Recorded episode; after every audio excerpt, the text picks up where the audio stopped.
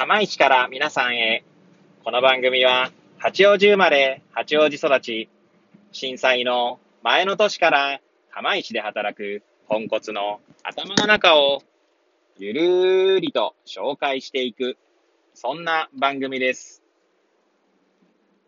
はい、皆さんいかがお過ごしでしょうか？変な髪型をしたポンコツ薬剤師こと町田和俊でございます。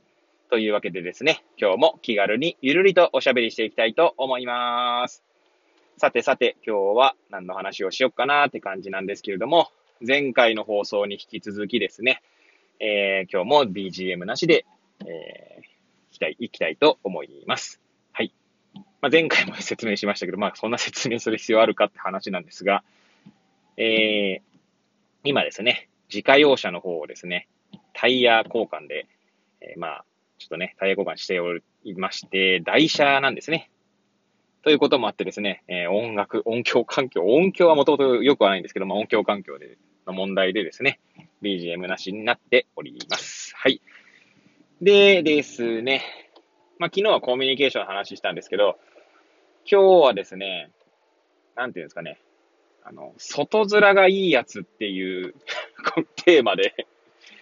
あの、お話したいなぁなんて思います。えー、最後までね、聞いていただければ幸いでございます。はい。えー、そ、いきなり外面がいいやつって言い方も変なんですけど、まあ私自身ですね、自分のその性質っていうものをですね、まあ一言で表現するとしたら、まああるいは、まあもしも、えー、あの、有吉さんいますよね。えー、お笑い芸人のね。有吉、まあお笑い芸人がタレントというか、有吉弘行さんに、もしもですね、あだ名をつけていただけるとしたら、きっと私は外面クソ野郎って言われるんじゃないかっていうふうに思ってまして、完全に独断と偏見というか、独断と偏見じゃないですね。自分でそう思ってるってだけなんですけども。でですね、まあ、外面については結構いろいろ考えてしまうことがあるんですね。で、例えばな、例えばって言い方も変ですね。あの、まあ、よくある話として、例えば医療とか介護業界でですね、その、まあ、じ、えっ、ー、と、自分のいる地域、地域の評判はあんまり良くなくって、あの、患者さんとかからの評判はいいんだけど、地域の多職種からの評判が良くない人が、まあ、仮にいるとしましょう。で、そういう人がですね、すごいあの、市の外だったり、その、県外とか、まあ、要は外ですね。の方ではですね、とても評価が高いっていう人が、まあ、いると思うんですよね。別にあの、この業界に限らず。はい。で、私自身はですね、なんかそれってどうなのかなって思ってたんですけど、どうなのかなっていうのは、なんだろう。それはどうなのかなっていうのは、まあ自分自身がですね、やっぱりまあ、人は誰でもそういうとこがあると思うんですけど、まあ嫌われたくないっていう思いがね、どうしてもあったりするので、まあ社内でもですね、まあ当然社外でもですね、まあうちでも外でも嫌われたくはないんですよね。なので、まあそういった形でですね、社内とか地域内では評価が低くて、地域外だと評価が高いっていうのはですね、なんかちょっとこう、しっくり来なかったんですけど、まあ結果的にですね、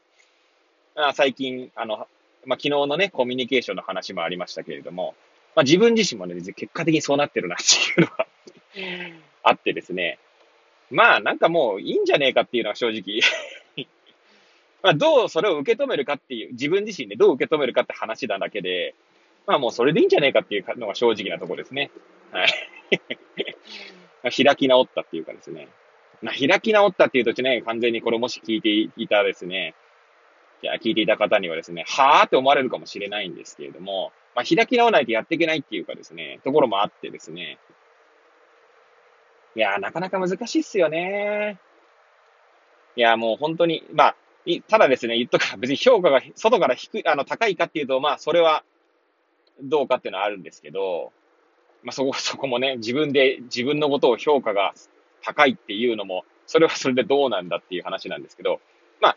あの、客観的な、まあ、事実っていう方も変ですけど、まあ、いろいろね、講演依頼とか、あの、来るっていうところからは、まあ、少なくとも低くはないんだろうなっていうところですかね。ぐらいな感じですね。はい。まあ、で、一方ですね、やっぱ社内の評価は多分低いんですよ。はい。ははははじゃないよって話なんですけれども、いやー、だからね、まあなかなか難しいっすね。昨日も難しいっすねで終わらせてしまったんですけれども、はい。まあどうしても誰でもね、人はみんな完璧ではないので、どっかにですね、えー、何かしらの、まあ、ダメな部分っていうのはね、あると思うんですけど、で、まあ、ね、それ、そういうのもあると思いますし、まあ、例えばですね、どの会社でもですね、不平不満が一個もないなんてことはないと思うんですよね。少しも不平不満がないって、まあまあ、ないわけじゃないかもしれないです、あるかもしれないんですけど、そういった会社がね、不平不満が一切ない会社っていうのがあるかもしれないんですけど、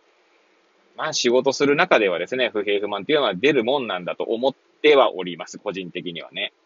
はい。ってことを考えるとですね、まあ、致し方ないのかなっていう気もしますし、それをまあ誰が受けるのかって話にもなるんですけど、まあ、うちはですね、うちの薬局は結構あの、今まで社長がね、不平不満の、こう、を受けていたんですけれども、まあ、最近は不平不満は、まあ、どっちかというと薬局長とか、まあ、中間管理職ですかね、に、こう、不平不満が集まるのかななんて 思ってます。はい。まあ、そう考えるとですね、まあ、えー、まあ、うまく自分の中でね、消化していかないと、その不平不満とかをですね、こう受けてしまう。もろに受けてしまうとですね、まあ本当に、正直その、受けた時にもうなんていうんですかね、もういなくなりたかったですからなんでそういうことを考えるとね、えー、まあうまく処理していくしかないななんて思いますし、まあその結果ですね、外面クソ野郎になるのはもう、今までもそうだっただろうって自分に聞かせながらですね、まあ、やっていかないと私自身が多分壊れてしまいそうな気がするので、はい。えー、まあそんなことをですね、ちょっと今日は語ってみました。で、いつもよりね、少し短めなんですけども、今日の話はここで終わりたいなと思います。はい。えー、こんなね、いつもくだらない話を、えー、最後まで聞いていただく皆さんにはですね、本当に感謝申し上げます。ありがとうございます。はい。というわけでですね、えー、聞いていただいた皆さんが、より良い一日を過ごせますように、とお祈りさせていただいて、えー、今日の放送を終了したいと思います。それではまた明日皆さんお会いいたしましょう。さようなら